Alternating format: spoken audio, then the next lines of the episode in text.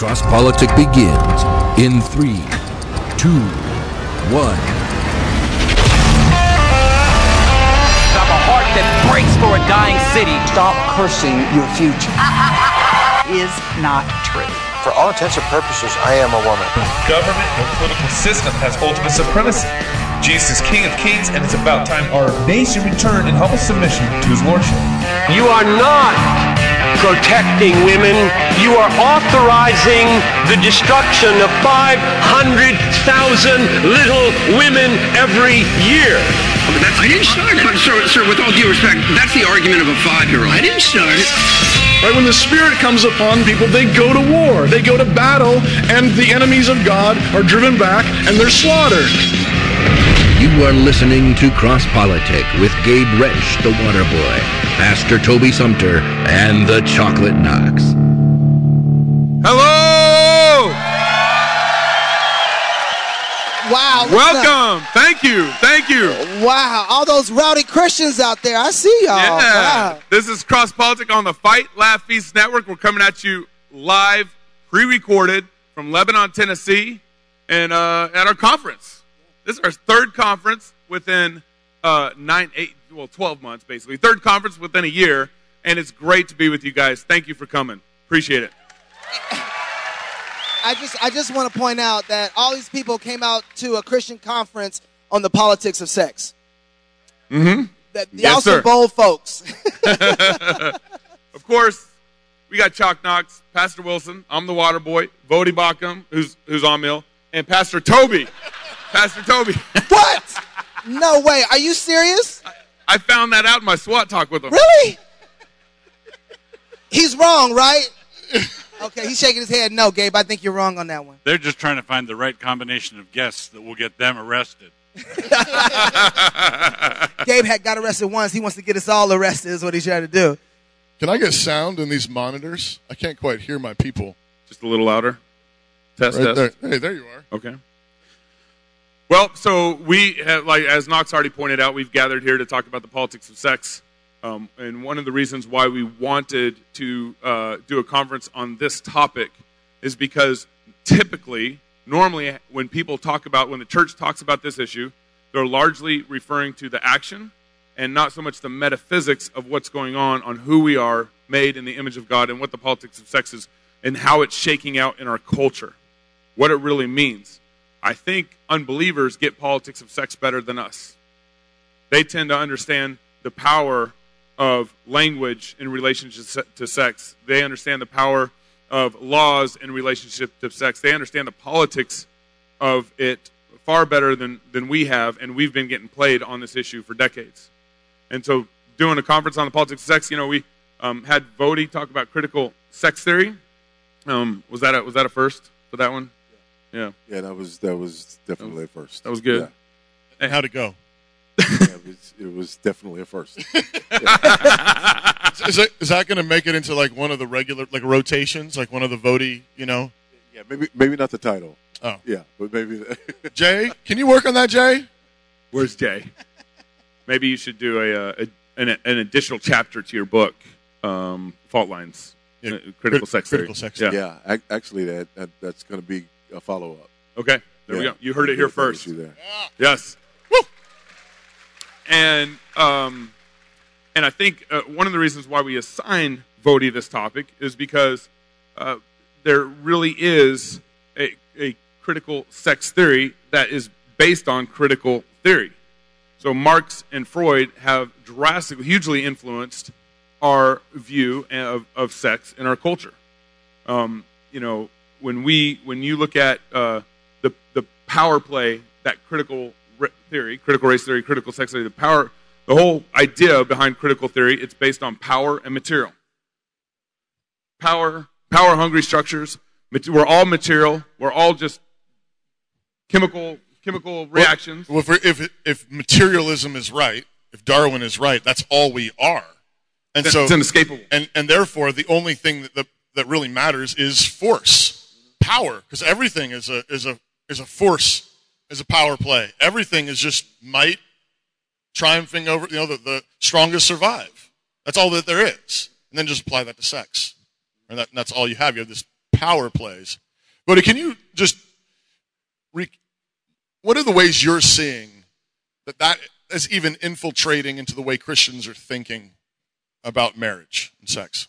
Yeah, I, I think this sort of rise of egalitarianism, um, and when I say the rise of egalitarianism, I mean there, egalitarianism has been around for a long time. Um, really, um, you, you know, 60s and 70s is when you r- really see that sort of come to the to the forefront in theological circles.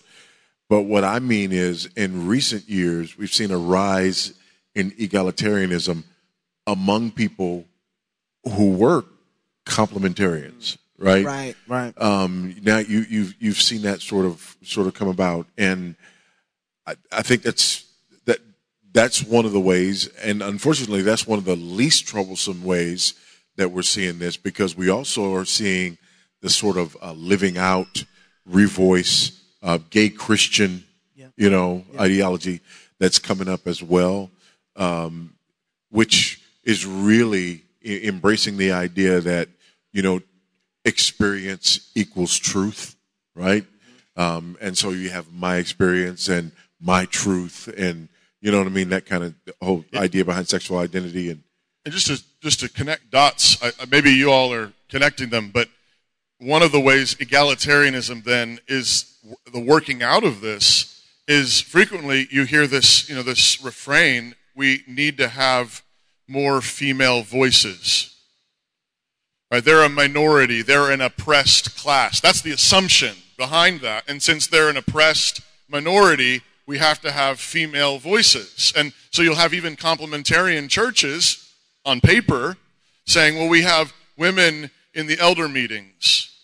They aren't elders; they're just in the meetings. Yeah, not technically, you know, yet, right? Or we, we need to have more female representatives up on up front on church, you know, on, on in the worship service, so that women don't feel disenfranchised. Pastor Wilson addressed this last night, but that is Marxism. That is critical theory working its way into churches that may, on paper, still be technically complementarian.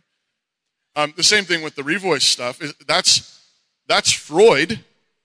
Freud says your most essential identity is basically your sexual urges, and and so somebody says, well, I'll, for as long as I can remember, I've been attracted. You know, I'm a man. I've been attracted to other men. That must, you know, I'm I'm a believer. I'm a Christian. Whatever, and I'm not acting on these impulses, but that's who I am fundamentally. No, it's not. But that's that's Freud and Marx at work in those two examples you just gave. Can, can I, can I, push back just a little bit? Oh, would you? No, Look, look, Voddie's looking like. pa- Voddie knows where this is going. uh, pastor's like, I'm your pastor. No, you, you're doing fine. You just worry about the stinger thing over there. Uh, first of all, I want to know why are y'all separating the brothers on the stage? I can't sit next to Voddie? We're we're all brothers. Okay, I see. Oh, stop it. Oh, stop it. Don't do that. Don't help Gabe. I do want to ask there's a question that you asked, though, in that, Pastor, which is um, people are trying to answer the question how then do we speak for people who aren't represented? Because I think a lot of people, Voddie, stop looking at me like that, like you're to get me.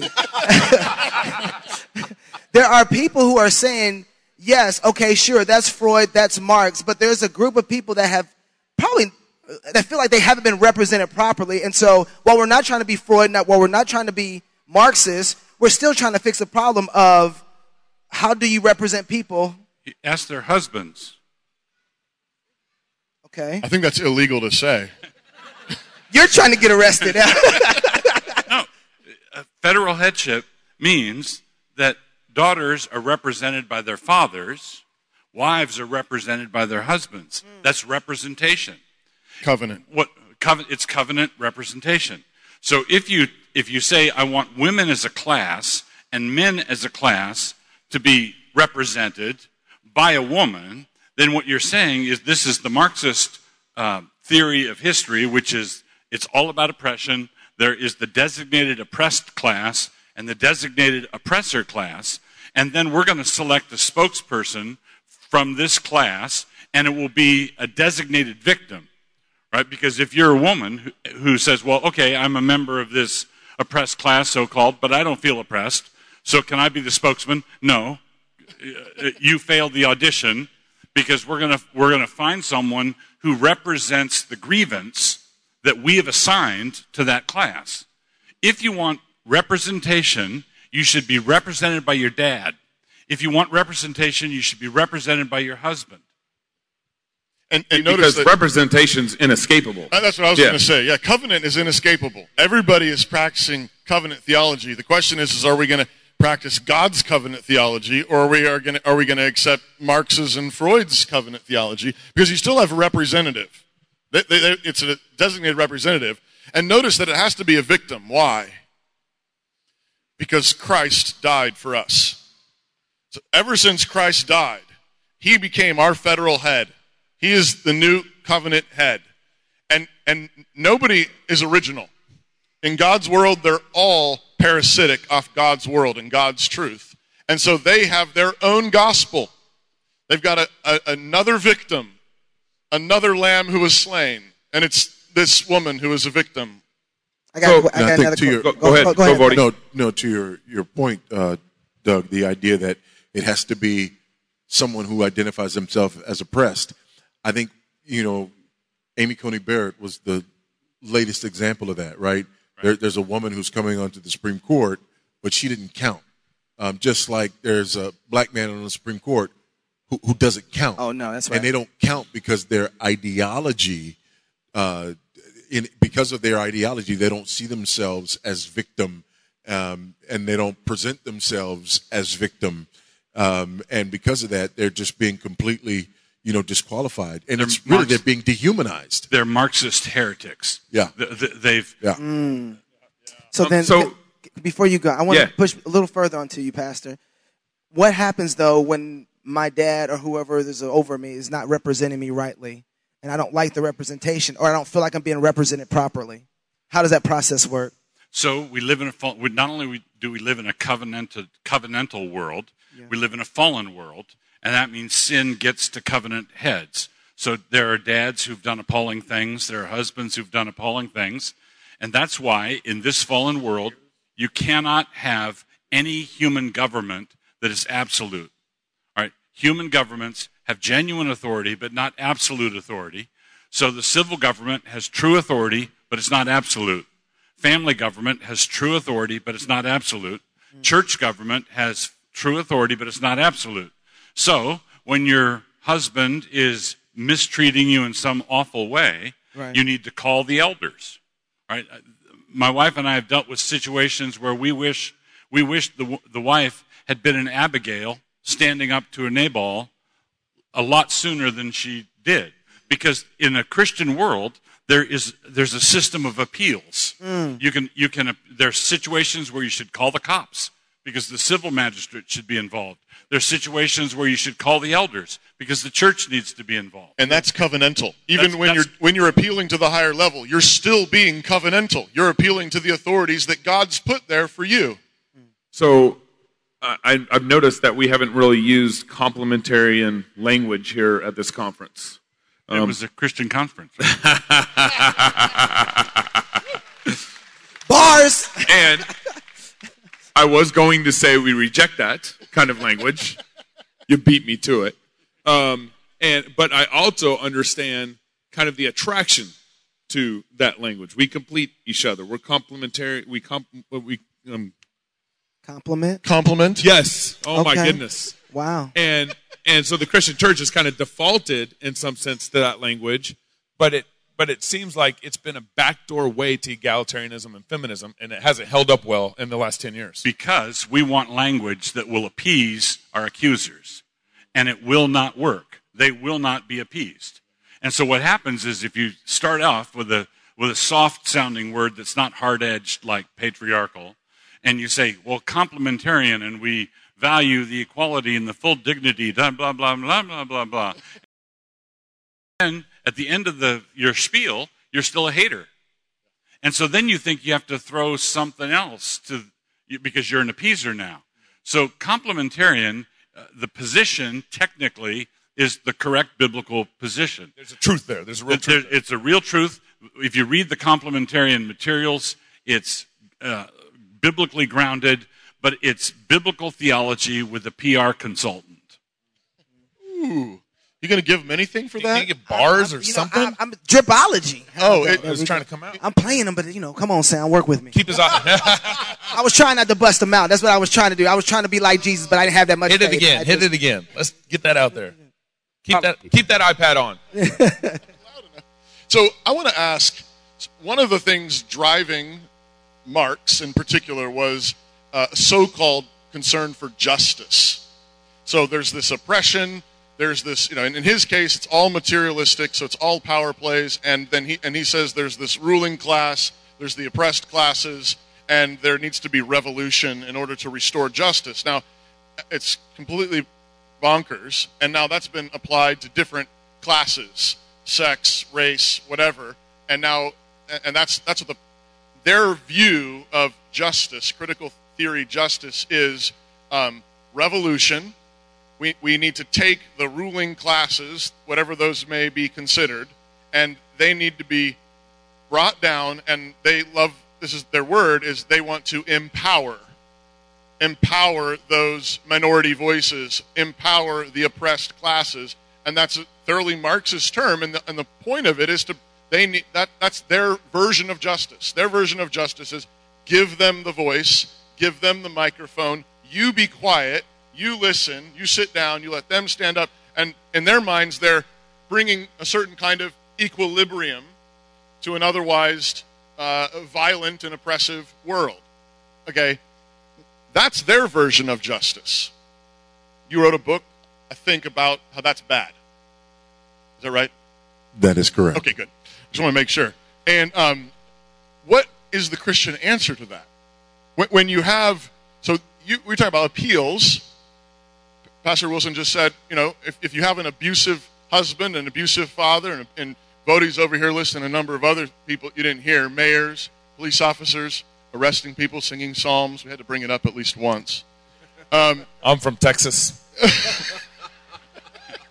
They arrested him because he was singing off key. Who is that guy? I can hear him. Oh, it's gay, the deaf-eared guy. the so they hear the appeal. You appeal, you know because you've got a corrupt authority over you. You're trying to be thoroughly covenantal, and there's one answer coming from the social justice, the critical theories, the Marxists saying we need to get more people. You know, you need women on staff to help you elders deal with these women who are being mistreated. Uh, you're not qualified, even though you're a minister of the Word of God. Um, you need more, whatever, uh, minorities, affirmative action, whatever it is. But what's the biblical answer? What, what, how, does, how does the Bible teach us to answer these appeals for justice? I- think one of the big problems is the way we're defining injustice. And injustice is being defined today not as a violation of the law of God uh, or even a violation of the, the, the civil law, but injustice is being defined as disparate outcomes. And, and once that's your definition of injustice, right? And that's what you got to that's what you got to be aware of too. When people start talking about justice, when people start talking about you know racial justice, for example, well, immediately what I want to know is what is racial injustice, and, and the answer to the question from the critical social justice side is disparate outcomes, right? That there's inequitable outcomes, not equality, but equity, right? Equality, equal before the law. Equity, we get equal outcomes, right? Um, and so I, I think one of the things we need to do is sort of back up and recognize that that's not injustice, right? Um, in For there to be two different kinds of outcomes Yes. for different people. yeah, that's that's not injustice. Um, in, in in fact, there's no place in the world, no time in the world, no area in the world um, where we find equal outcomes for anyone, right? I I mean, it, you just you just don't because we're not we're not the same, right? We're equal, equal for the Lord, but we're not the same. That's why we had the Olympics.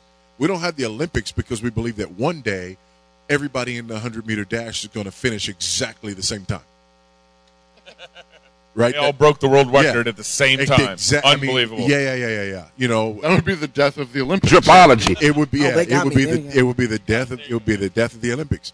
And that. I mean, that's the. That's the. That's the beauty of humanity and the diversity in humanity. Right. There are groups of people who have different interests. You know.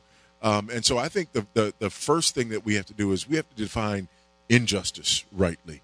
Um, and, So let's let's take. I mean, I think one of the things I don't know what you think about this, but one of the ways in which I think Christians find themselves susceptible to the offers of these alien theories is frequently through guilt.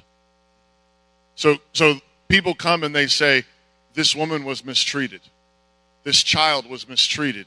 This person was mistreated." Really bad. Real life, real life like examples. horrible, Yeah. badly, a crime has occurred, or at least really bad sin. And Christians think that's awful. I mean, we're, we're supposed to be tenderhearted. We're supposed, to, when we see evil in the world, we're supposed to care. and we want justice. And, and, then, right? and so Yeah. then they say, "You need justice," and we say, "Yeah." And then they say, "Here, I've got this plan. It's in a box. Marx in a box." Uh, What do we, what do we offer in place of that? Anybody? How, well, uh, I, I, another way to get at this question is how come we spend all the time talking about how, what the world's definition of justice is and not what the biblical definition of justice is? I, it seems like I, I hear more about, and Christians uh, talk more about how the world's defining justice and not how the church should be defining what justice is. There, there's a there's a lurking problem that goes back to the seeker sensitive movement that articulated this and put it out on the table for the first time, and that is um, you they want the church service Sunday morning to be an evangelistic service instead of a covenant service with God's people, God God meeting with His people. And so, consequently, they started to think of people walking in off the street as walk ins, customers, and you want no prerequisites, and you want to make the sale for anybody coming in.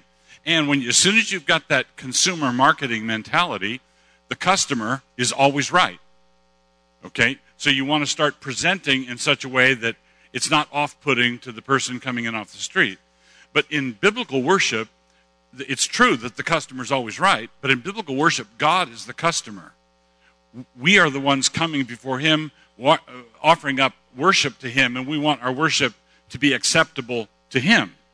So when someone comes in off the, the street and they've got a, a, ba- a, a baggage and they might misunderstand what you're doing, this leads to the next level. There are Christians who say not only do you have to cater to the person who was a victim according to this um, new victim theology, but you have to change your whole way of preaching in case an imaginary victim like this comes in off the street. So we've got to redo everything just in case someone comes in who had an abusive background or whatever. So you can't preach the Bible. You can't preach through Leviticus. You can't preach through Romans. You can't do this. I, I've heard of one situation where, and it's a complementarian sort of place, where the pastor has a committee, including women, sit down and review his sermon before he preaches it. So Is it's it got Ed Litton? No, he has people who Di- different problem. write, not review. Oh, dripology. So what we're doing is we're trying to. You've probably noticed this among sensitive Christians. We have this. We're always thinking of what someone might say in response, and we rush to make their case for them, instead of saying, "What's my my task as a preacher is to go on." As my dad taught me, when you run out of things to say, go on to the next verse. You go on to the next verse, and you you need to preach what's there, as though none of us in this room had ever been born. Our, our concerns, our background, our baggage has nothing to do with what God revealed to man. We have to preach what's revealed, not preach what might fly. I'm still trying to figure out why um, the appeal is so easy for Christians for Marx and Freud. You know, like why why is it that that kind of worldview is so easy for us to really gravitate to if we have such a biblical standard? Because the overwhelming majority of us were educated in schools that were built on the ideologies of Marx and Freud.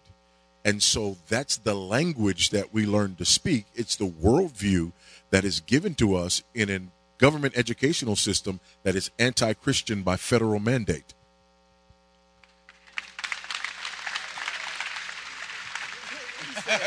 like he said. So then, so then, how do you, with the education? This is interesting. With the education that's saturated in Marx and Freud, how do you start to get that out of such an entrenched foundation of of, of what we're made of?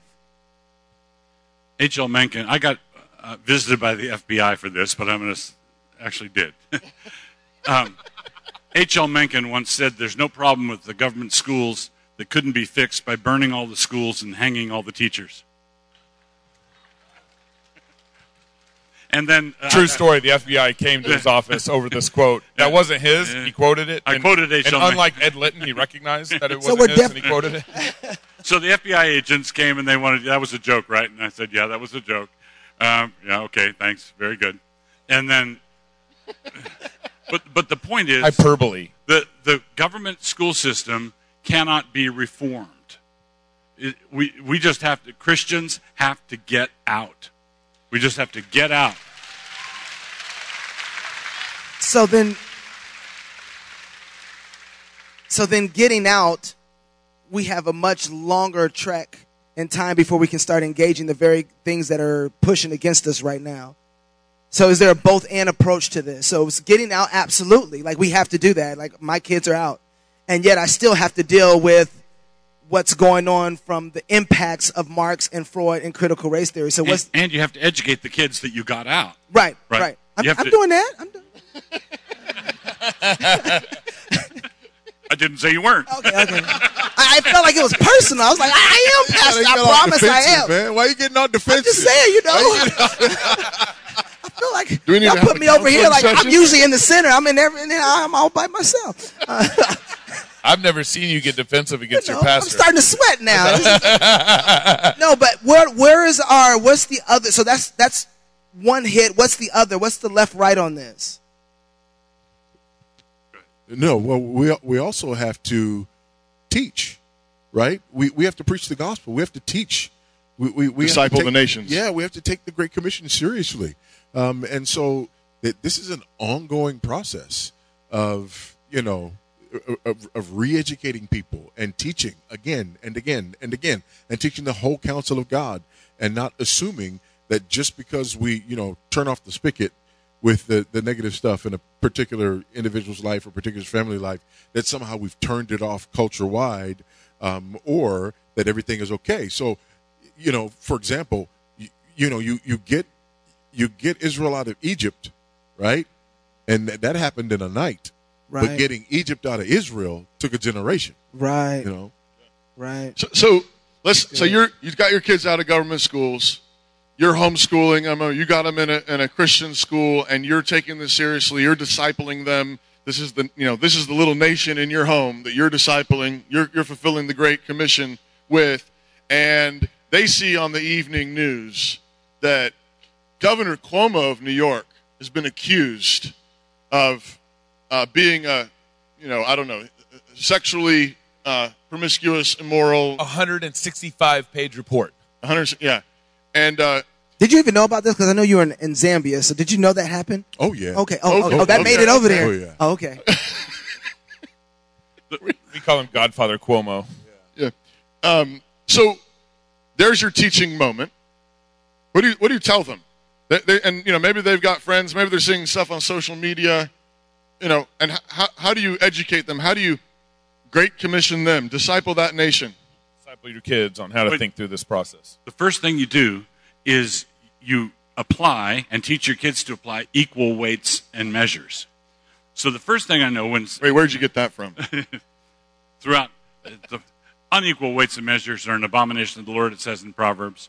So having your thumb on the scales whenever you're evaluating, whether um, whether it, you're doing the Marxist thing or you're doing the reverse uh, red pill thing, where anything that a liberal is accused of doing, he's automatically guilty because he's a liberal. Um, no, uh, Governor Cuomo may well have done everything he's accused of doing, but I don't know that, right? I don't know that. That's why Maybe you innocent. Yeah, that- That's why, if there were to be a trial, if it were to come to trial, Cuomo should go into the courtroom presumed innocent, and the accusations have to be established by multiple witnesses, two and three witnesses. That applies to everybody. So I don't think of Cuomo as a member of a class when it comes to the accusations against him. He's not a member of a class. He's an individual accused of wrongdoing. So let's have a trial. Let's, let's weigh the weigh the evidence. Now, what you want what you want to avoid is the liberals have such a double standard on this is that they circle the wagons around any of theirs that are accused and they go after Kavanaugh and you know whoever the the next conservative Supreme Court appointment is. We already know he's a child rapist right?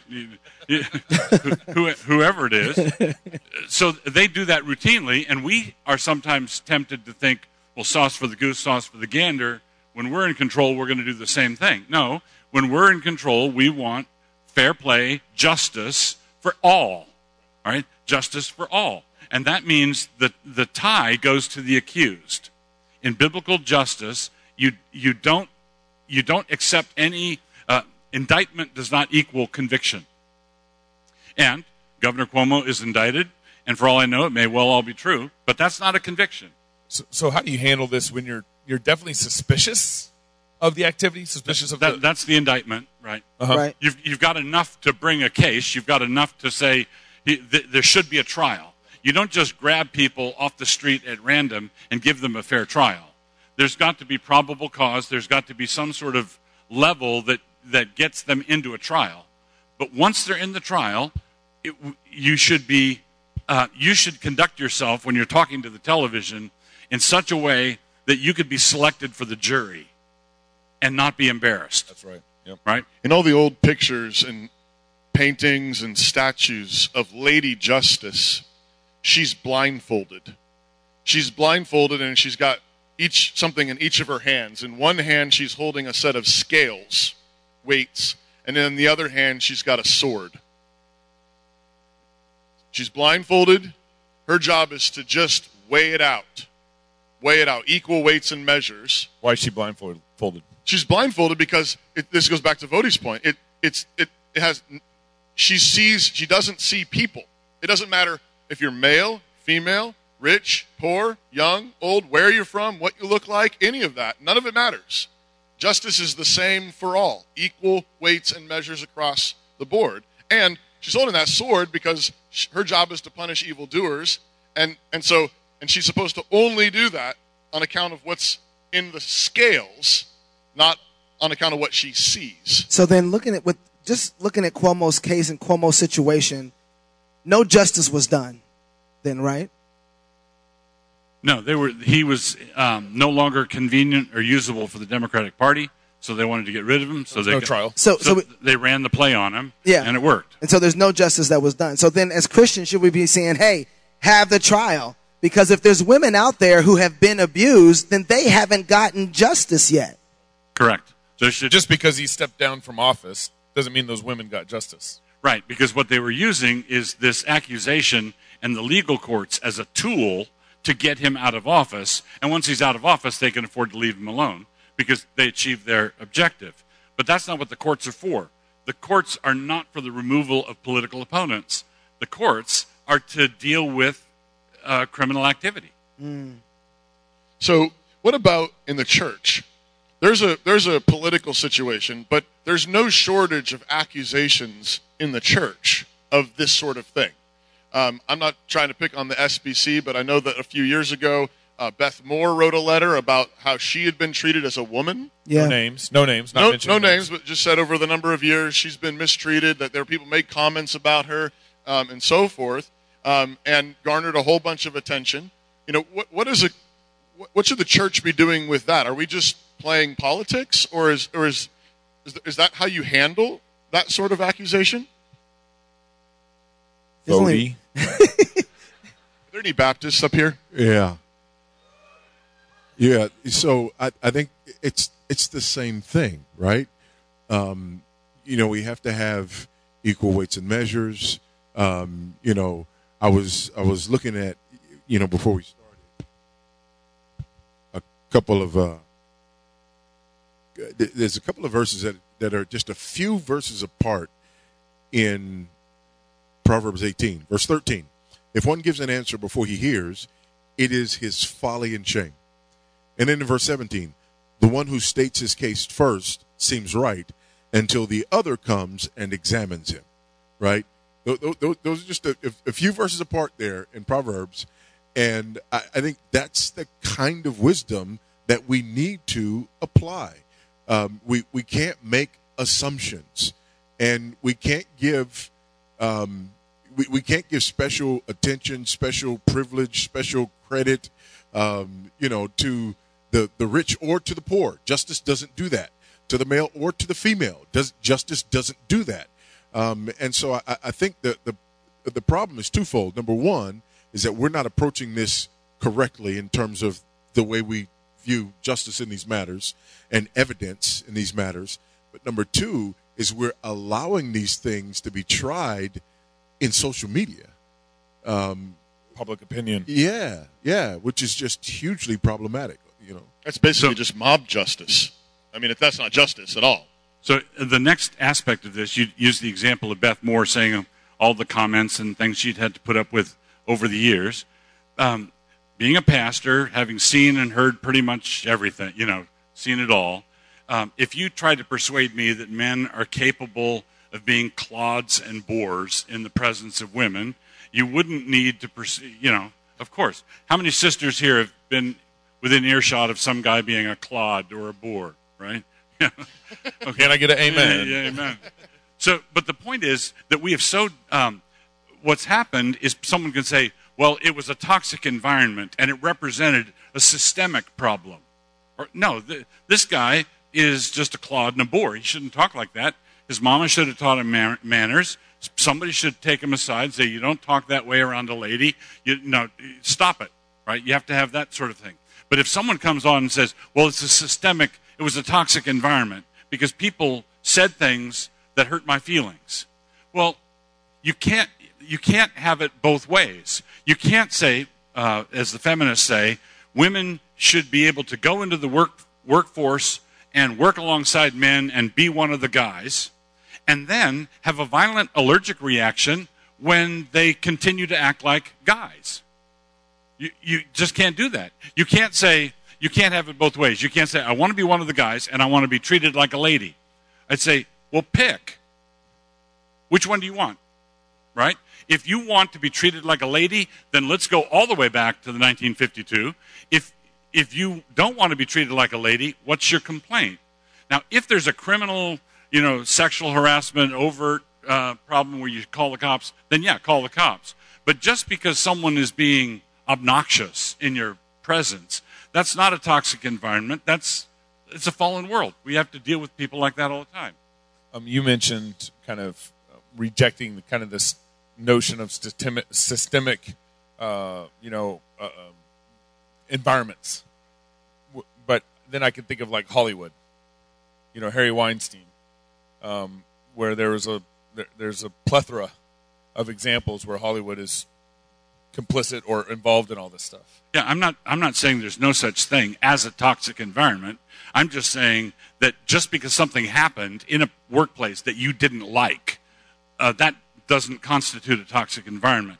Uh, the Harvey Weinstein business, uh, that sort of tolerated behavior over years and decades, really was a toxic environment by all sorts of by uh, all kinds of objective listers and everything. Uh, yeah, it was it, it really was a problem. But notice that nobody is people want to boycott the Southern Baptist Convention and not Hollywood, right? They don't say there's a systemic problem in Hollywood. Well, no, they've they're they're justified. You said that if there's a sexual sin, all right, call the police. It seems like though to hold something over 30 years and to not say anything or for a long period of time you're not exercising in the way that justice needs to be exercised because it seems like they're trying to call the police after 30 years. Which means that it's being hauled out now for political purposes, like in the Kavanaugh nomination. You, you haul something out that's decades old. This is a political accusation, which is why the Christian foundation of our common law system has things like term, uh, uh um, things like statute of limitations. Right. Because people's memories fade, you need reliable witnesses. You need two and three reliable witnesses. Uh, we've got a whole system of law that we are in the process of jettisoning. We're in the process of throwing away because we have not understood biblical justice.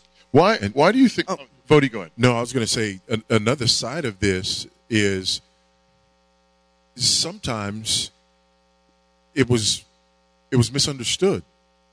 Um, the Colorado Rockies game, you guys remember? Oh that, yes, Dinger. Where where the guys calling mascot. Dinger the mascot, you know, yep. and I mean that went around the world, right? Even to Zambia. It went even to Zambia, you know.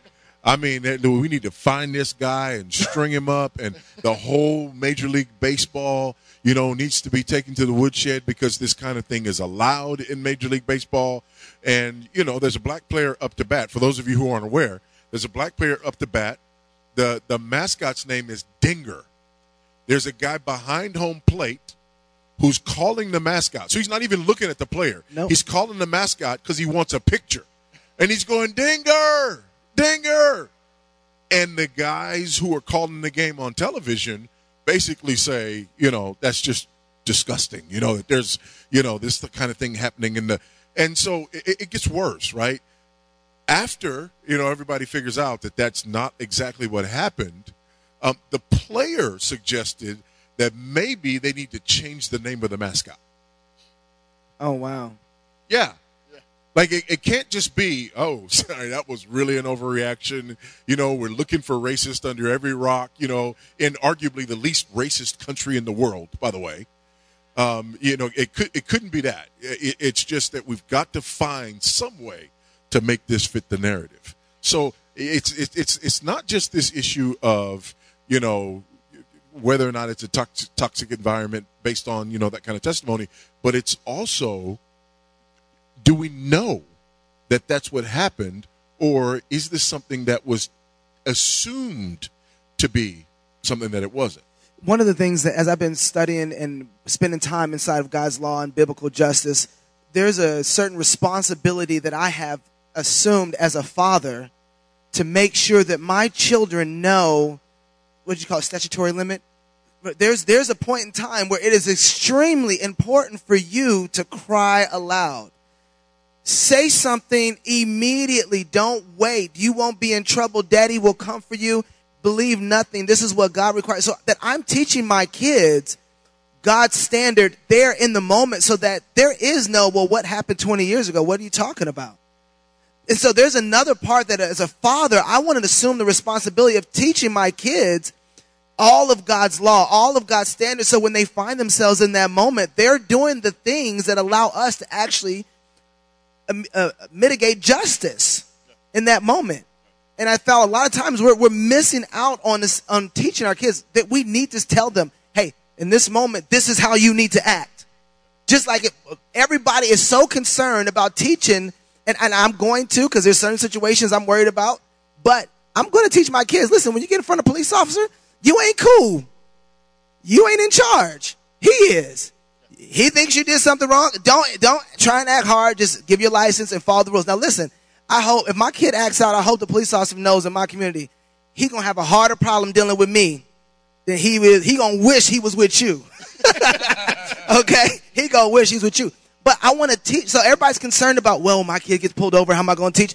Have you trained them on God's standard and God's law? So when they're in other situations too, that you're concerned about how your kids react in that moment so that we're not finding out something 30 years later. And that is just as important as uh, what's happening 30 years. No, no, what happened in the moment? Why? You, you mentioned, Doug, I mean, we're jettisoning our common law tradition, which is built on the law of God. Uh, you just referred to a law. You just referred to Proverbs um, on, on, you know, um, how you respond to accusations and hearing the other side of the story. And why um, are we so jumpy about going to God's word? And and and, I, and this sort of because the assumption is that the oppressive nature of our society is a direct result of our reliance on the Bible. Mm. And this is this is what I try to help people understand. People who are following this critical social justice ideology when you talk about the oppressor, from the Marxist and neo-Marxist ideology. Yep.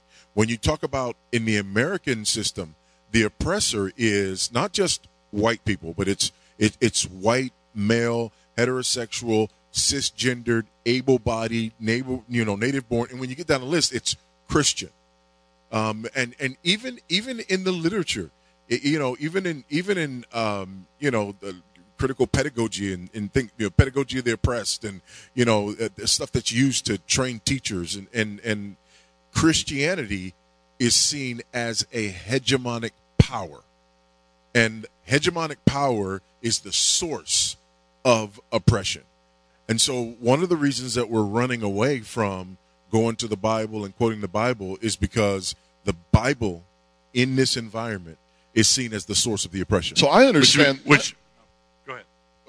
I was going to say I understand non-Christians doing that, but why are Christians so jumpy about going to the Bible? Be- because they're trying to respond in a way that's you know seeker sensitive as they're, doug said trying, they're trying right? to appease. yeah they're trying they, to they don't want to make yeah. the person mad because they're they're trying to evangelize. Best case scenario, they want to evangelize them. Worst case scenario, they're afraid. So that's the, the problem. But you're exactly right because uh, in this system, this Marxist system of oppressor, oppressed class, the Bible is the root of the problem according to Marxist theory. If, where did all this patriarchal white supremacy come from? Well, it comes from the Bible, which means that if you have black men like these two gentlemen here who believe the Bible and are not ashamed of anything in it, they are lumped in with white supremacy. It's like Larry Elder. Like Larry Elder is. So there, th- Yeah, people have and- actually said that male heterosexual black men are the white people of black people. Okay? Follow that. because because white is not a biological term; it's an accusation, and it's an accusation ultimately against Scripture and against God. But we are the ones who are actually e- gifted with being able to be colorblind, because the Scriptures are for every tongue, every the Gospels for every language, every nation, every tongue under heaven. Um, the gospel is to ev- for every creature. Um, isn't there like an element of unbelief to this, where Christians just um, don't believe in the full power of God's word? Yes, The- the- that's why they they want to evangelize the person with some, with Scripture and something else, Scripture and their own politeness, their own niceness. Or in the worst case scenario, they're afraid. They're afraid that the Bible is a shield that won't protect them. That they they're afraid of the accuser, so they don't think the Bible will uh, protect them, or they don't think the Bible's sufficient for reaching out to this person to evangelize them. I want to ask you something, Doug, about uh, something you wrote last week. Uh, there was this glorious or very inglorious picture of Pete Buttigieg and his gay whatever on a hospital bed. I don't get the hospital bed. What? Who who needed it? Who needed the hospital? Why were a couple of male homosexuals holding babies sitting on a hospital bed? Who birthed that baby? We in trouble. my uh, my question was: you noted in this post that a gentleman named Boz Tchividjian liked this post. He happens to be the founding board member of a Christian ministry called Grace, which stands for something, I think, but it's uh, a ministry that's uh, supposedly a Christian ministry trying to help Christians sort through sexual abuse accusations. Um, and you seem to think that him liking this post might be an indication that he doesn't know what he's doing. Uh, that is correct. He, he, he doesn't, he, I don't think he's really clear about what side he's on uh, because he is, he's abandoned biblical standards of justice. He hears about an incident across the country and he already knows what side he's on.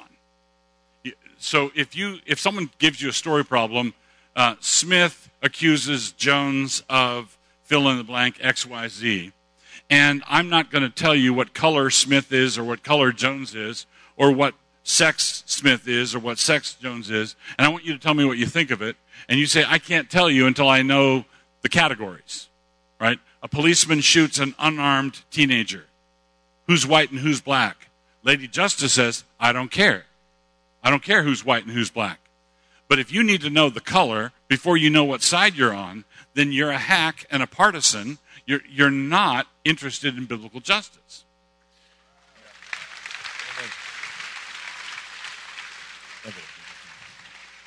Um, so, Voddie, you're president of the Southern Baptist Presbytery, and I mean convention. We just started It's hard to know if he does these things on purpose. and and Beth Moore submits this letter to you. Um, how do you handle it?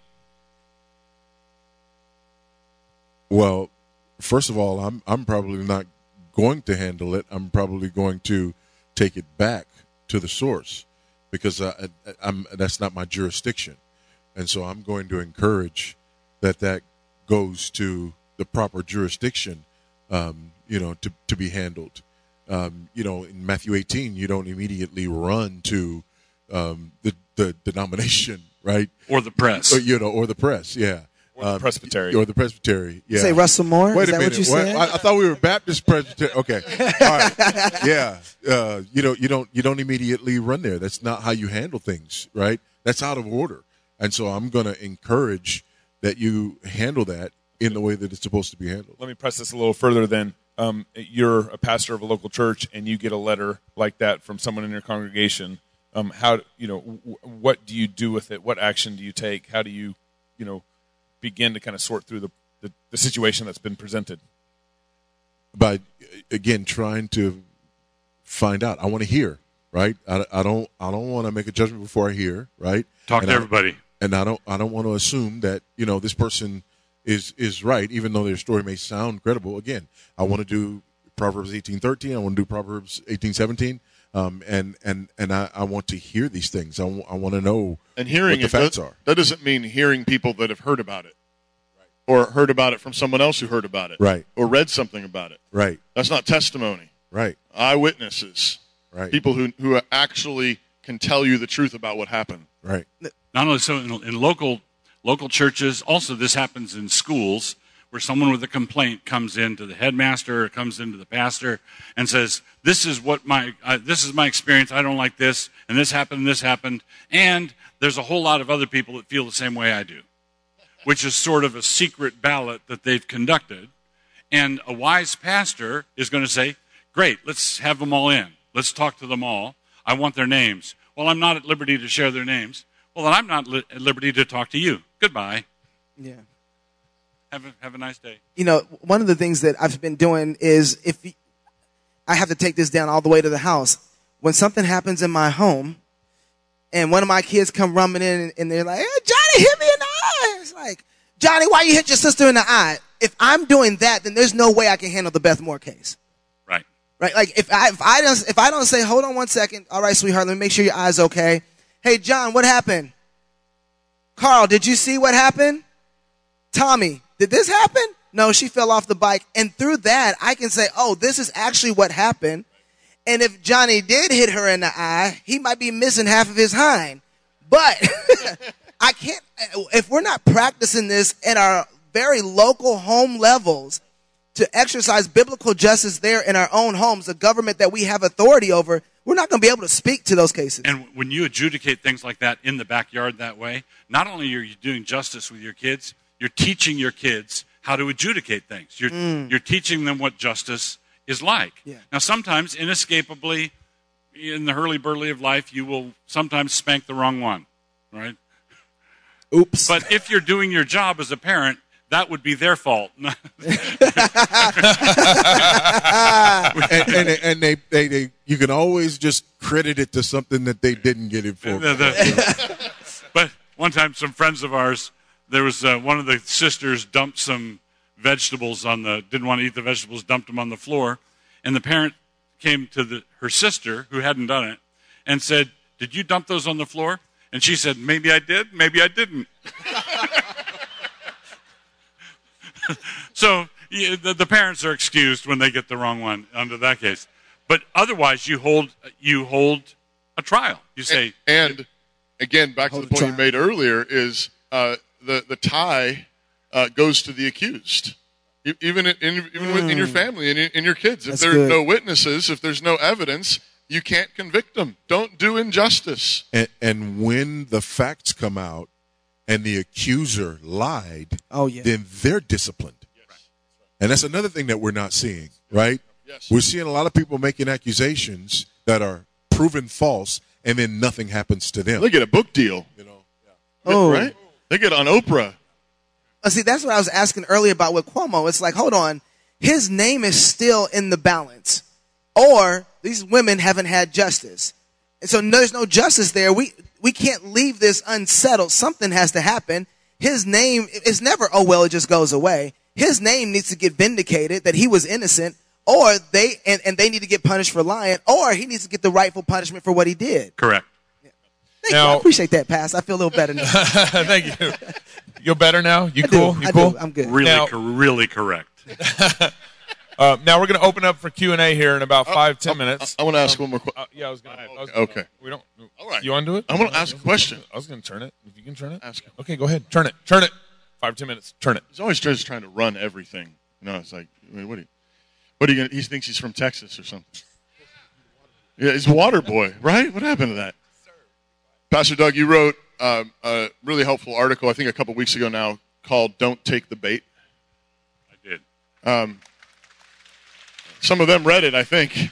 If you haven't read it, please do go read it. Yes, please read it right now. um, it's, it's a real, it really was. It was very, very important, and in particular, it applied to our political situation where we are with all the COVID lock, you know, regulations and everything else, and um, and the exhortation was uh, basically, perhaps if there's any kind of concerted incompetence going on uh, at all, it is trying to get conservatives uh, to take one of these moments and in frustration and anger blow up and and maybe do a real January 6th Right.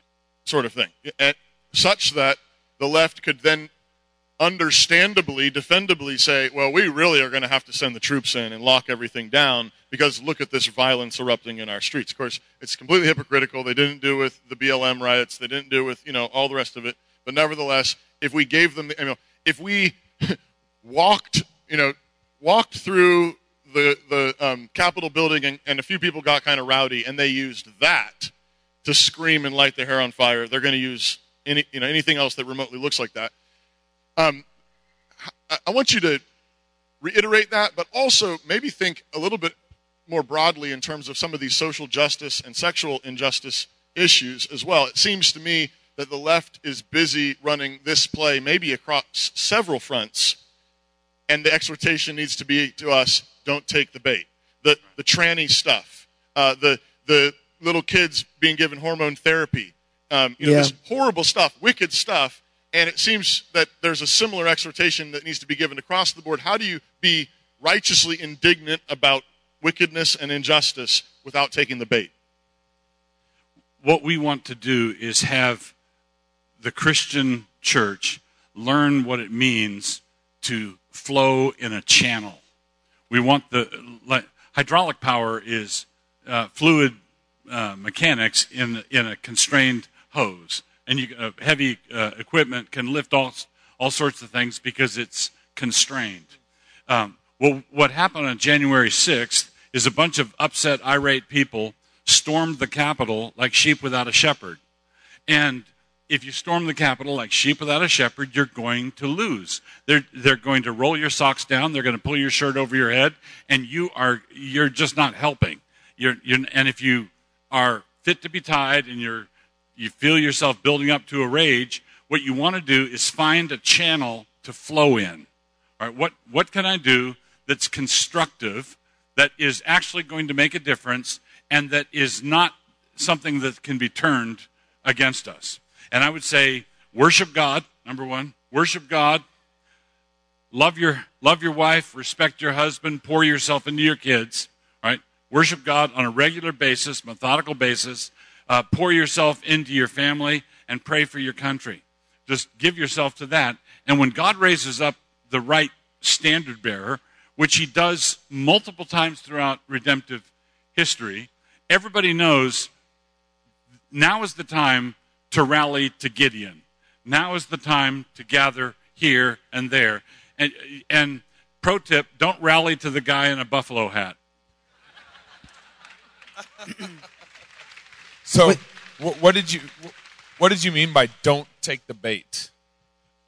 What I meant is that there, there's, there's things, there are things like the, uh, the horrible evacuation of Afghanistan, the mishandled, the uh, Biden just um, putting down this latest vaccine mandate, the things that are being imposed on our uh, servicemen, um, you know, vaccine mandates, that sort of thing that will be tempted to get conservatives who see, I've lost my country in the last two years. I've lost my country. Where did it, where did it go? And then they want to punch something. They want to just do something, and it's that first impulse is probably not going to be helpful. So, so what you want to do Shoot. is constrain it, pray about it, hold it in, and pray for God's timing. Don't take the bait. Wait till the wait until God's uh, deliverance arrives, and and it and we will know when that happens. We will know. Voddie, as we were thinking about this too, I was thinking about how we, how do you see us taking the bait in that same way as it relates to the, the social justice movement and critical race theory right now?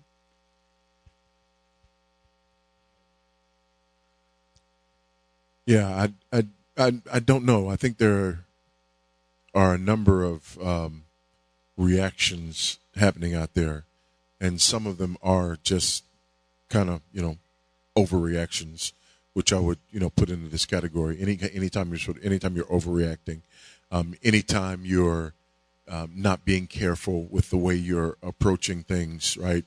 Um, you know, for example, uh, calling everything critical race theory Right. You know, Right, right. wh- wh- whether it is or not. You know, Right. that's critical race theory. Well, actually, no, it's not. It's They changed the schedule at the pool. yeah, yeah, yeah, yeah. Exactly. Critical race yeah, theory. yeah, exactly. Um, so I, I- I think I think that's that's one of the ways um, that it's happening. That's one of the ways that people are taking the bait. Another, I think another way that it's happening is instead of people engaging with you know their churches, their ministry, their you know their their family members or whatever, they're just basically saying, "Oh, I heard that person say racial justice. I'm gone." Right? Right. um, in, in, instead of um, you know saying the church is so important my, my relationships are so important that I, I am going to number one make sure that i understand what we're dealing with here and number two make sure that i've exhausted you know every means that i have at my disposal um, You're saying do justice. yes yes You know, actually yes. do justice even Yes. as you're investigating what's really going on. Absolutely, you know. So I think that's one day, one way people are, are taking the bait. You know, Okay, so we got uh, Jesse Sumpter over here. Uh, Ian, where's Ian? Ian. Okay, over there. Ian, why don't you get on this side? Jesse on this side. And if you guys just want to uh, line up behind Jesse and line up behind even Ian on this side, and love to field your questions. Uh, we got about I think about 15 minutes here, 20 minutes of questions. You ready? Hi. I would uh, love to hear how you would respond to churches and or Christians who are saying that same-sex attraction is perfectly fine. It's not a sin. it is a sin. Bars. And I would add, I would just turn the question around and say, is attraction to underage girls and boys a sin? Is it is attraction to minor children? Is that a sin? Because as a pastor, I've had to deal with people with same-sex attractions. I've had to deal with people who have attractions to underage kids or or animals. Beast, yeah, I've yeah, I've dealt with that one. And so, uh, when when you've dealt with that sort of thing, is is the desire to do that sort of thing? Take the revoice logic and apply. Just keep dropping the age. Thirteen years old, twelve years old. Your daughter, your niece, is the attraction toward that person a sin? part of the and part of the th- the lie underlying this is a Freudian lie. It's that you are your sexual urges and there's nothing you can do about it. But Proverbs says to guard your heart with all diligence. because out of it flows the um, all of the issues of life, right? Um, and so you're you're we're commanded to rule our affections. We're commanded to rule our attractions. We are responsible to do that. Yeah, you've heard it said, you know, not you not commit adultery, right? You shall not commit adultery. But I say, anyone who's looked at a woman with lust in his heart has committed adultery with her already, right? So Jesus sort of directly obliterates that one. Uh, Ian. in relation to the um, fact that we have, when it becomes apparent, head of state, the head of state, or uh, the man sitting in the governor's office of the people, um, an oath breaker of the Constitution, and and a liar, and, and arrived there by very suspicious means, let's just say. Um, does the church have a place for imprecatory psalm praying, imp- imprecations? What is the place for that when that becomes apparent that we have an enemy of God sitting in the highest office in the land? I think prayers of imprecation have been appropriate ever explicitly appropriate ever since Roe. So when Roe v. Wade came down, uh, we have every right in the church to be praying that God would either turn their hearts in repentance or bring them down. That that break their teeth, do whatever it takes to fix this problem. And then because otherwise it's just going to continue to compound. I think so prayers of imprecation, psalms of imprecation have been appropriate I think for decades now. First of all, thank you, men, for being men of God and being joyful encouragers during this time where uh, truth is so hard to find. So I'm going to be greedy and ask for more. Um, considering our God as a God of Gideon and others that were mentioned, as we think about um, how things look so lost, and yet that's when he steps up and works so uh, powerfully through his people. Could you just consider that and uh, expand on that for us and encourage us some more? Things have been every bit as bad as this in, in covenant history hundreds of times. Right? This is God's MO. This is what God does all the way through the book of Judges, all the way through the Old Testament, all the way through church history. This has happened over and over and over. On the Mount of the Lord, it will be provided. Um, Abraham is about to slay his son, and God delivers him at the last moment. I think it, I would urge you all to get in the Bible reading challenge and notice as you read Genesis to Revelation that God loves cliffhangers. So we should learn to love them too.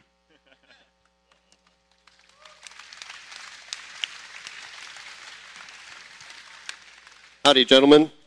Well, I have a question. Uh, we have learned about how important it is to sanctify ourselves, our marriage, our homes, our churches, and even our economy.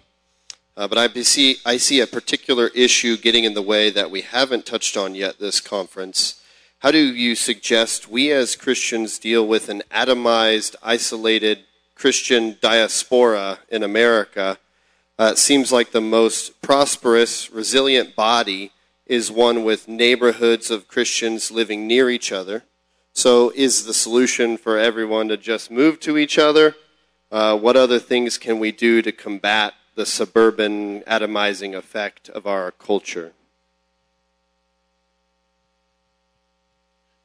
I think um, one of the one of the reasons we started this conference is actually for that very purpose. I hope that you all have been meeting people, maybe even meeting people who live in your own city that you didn't know before this conference. I think later tonight we're going to set the states out on the tables or something like that, and that's not assigned seating. We just have um, sheets with all the 50 states out, um, and Zambia. and if anyone else is from Zambia, um, the uh, but no, but the point of that is not assigned seating. The point of it is actually for you to meet people from your state. And, and so I agree completely with you. It's been a problem. I think one of the, the, the plays of the devil has been. I mean, we've had it we've had it easy in this country in so many ways. God's blessed us in so many ways, and so it's been easy for us to spread out and do our thing. And I think one of the things that God is doing with this whole shakedown is is, is requiring a number of people to make strategic retreats. Uh, strategic retreats, maybe in work and business, uh, maybe in, in location where they live, maybe even in the churches they're in, whatever, I don't know. But it's not it's a strategic retreat, not a complete retreat. It's a retreat to a high ground that can be defended.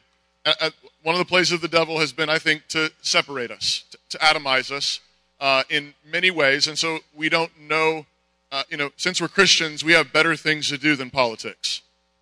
Right? Politics isn't our God, it's not our religion. And so we get this game run on us because we're, we're divided and we're separated. But I do think God's shaking it up so that some of us have to change jobs and start new companies and hire more Christians. And hiring Christians means providing salaries for them so that they can buy houses, and you're going to have other Christians that are involved in building houses and real estate. And yes, I do think you should be thinking geographically, you should be thinking about neighborhoods and cities. And I don't think we should do it in a straight jacket, let's plan it all out sort of way, but I think I think in an informal, just loving Christ, loving his kingdom, loving the church, we should be thinking about building Christian community. And that means practically starting businesses, buying houses. I said in one of the session earlier with, with Andrew uh, that, you know, uh, he, he was talking about if you're going to sell a business, he said, I don't think Christians should sell their businesses anymore if they can help it. Um, and, or if you're going to sell it, find some Christian investors who want to buy it. Um, and I chimed in and said, I would suggest the same thing with your houses and your property. If you're going to move and you're, you're going to sell, uh, offer it to Christians first. See if a brother or sister can use it for their business, for their house, for their inheritance. Um, and again, it's not a straitjacket rule, but I think we should be thinking that way absolutely. First off, thank you for your ministries and to the volunteers and the speakers. This conference has been awesome, and uh, just want us, everyone to know that we're very grateful. Anyway, my question has to do with uh, the Bible speaks of God's peoples being sojourners and exiles in this world. So, how does that fit to a church that is faithful in terms of its public witness to you know, either civil magistrates, the public square, fighting abortion, building education, uh, institutions, building Christian businesses, having uh, tried to extend the blessings of God's kingdom on this world. I've often heard, uh, in the past 18 months especially, that sojourners and exiles were not supposed to do any of those things, but the focus just primarily on getting souls to heaven. Thank you. Abraham was a sojourner in uh, the land of Canaan, and he built altars, he raised armies, he went to war, he did all sorts of things by faith um, because although he was a pilgrim and a sojourner, that did not uh, turn him into a Gnostic who said, uh, This world is not my home, I'm just passing through.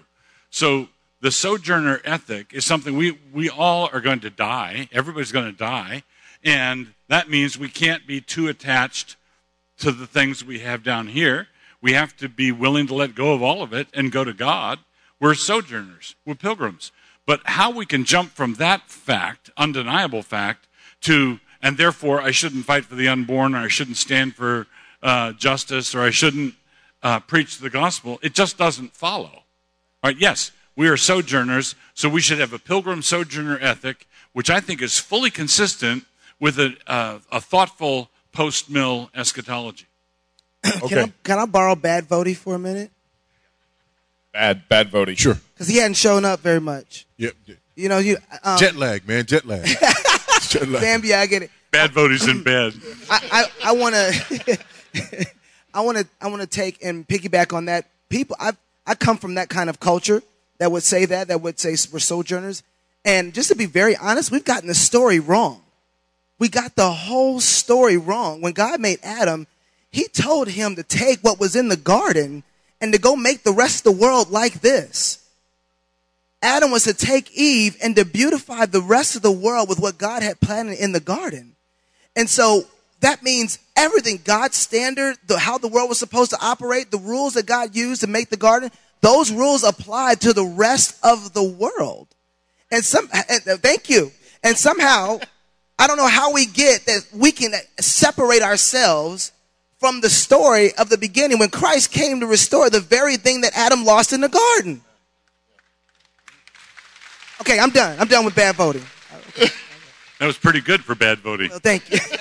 I'm working on it. He's jet lagged. I would just piggyback on that too. Just point out that I pointed this out before, but um, uh, in a few of the places where Abraham built altars during his sojourning are the exact places where significant strategic battles were won by Joshua during the conquest.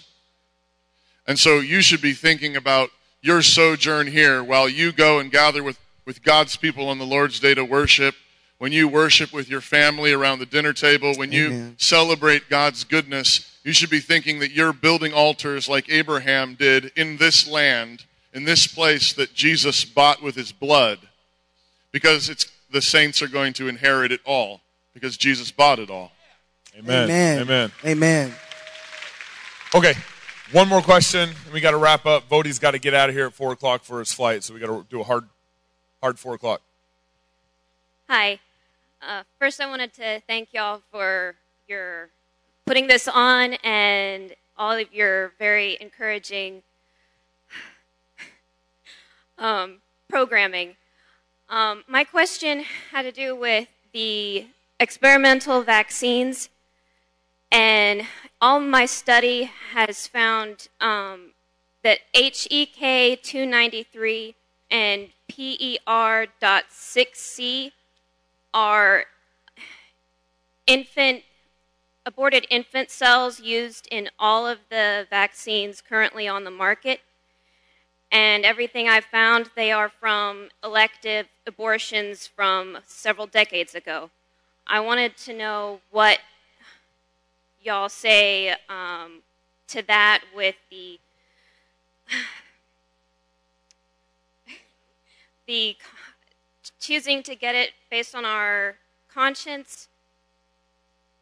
And can we really do so in good conscience if they've been using those aborted infant cells I when I, I talked to Dr. Jay Bhattacharya from Stanford, and he told me specifically that the Johnson and Johnson vaccine was made with abortificants, abortificants, abortif, what's that word? It's cells.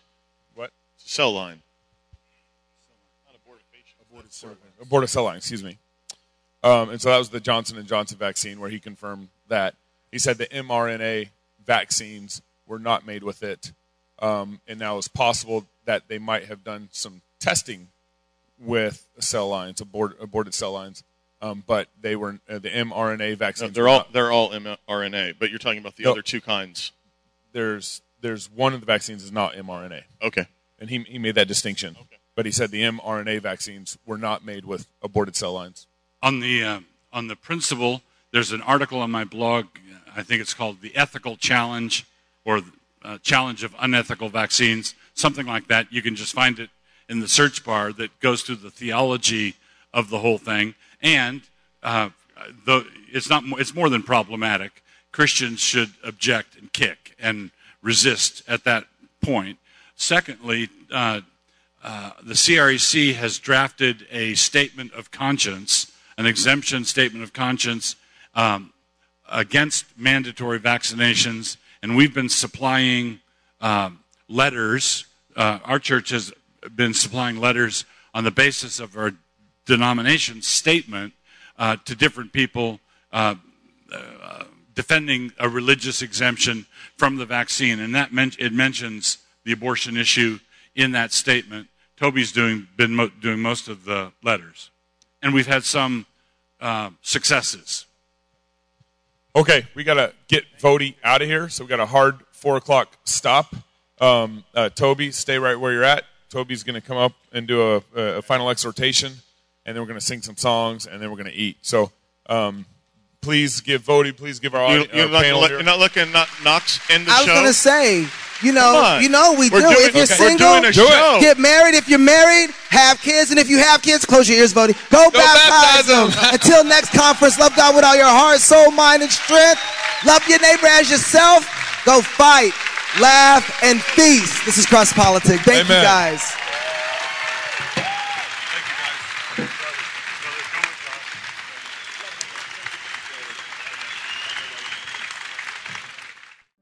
Hi, I'm Robert Bortins, CEO of Classical Conversations.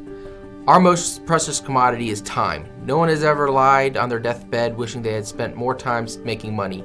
They all wish they had spent more time creating a legacy. Our modern education system steals that legacy, steals that time from our children. That's why I'm passionate about homeschooling. That's why at Classical Conversations we want to give you more time to create that legacy, follow your passions, and glorify God. Visit classicalconversations.com for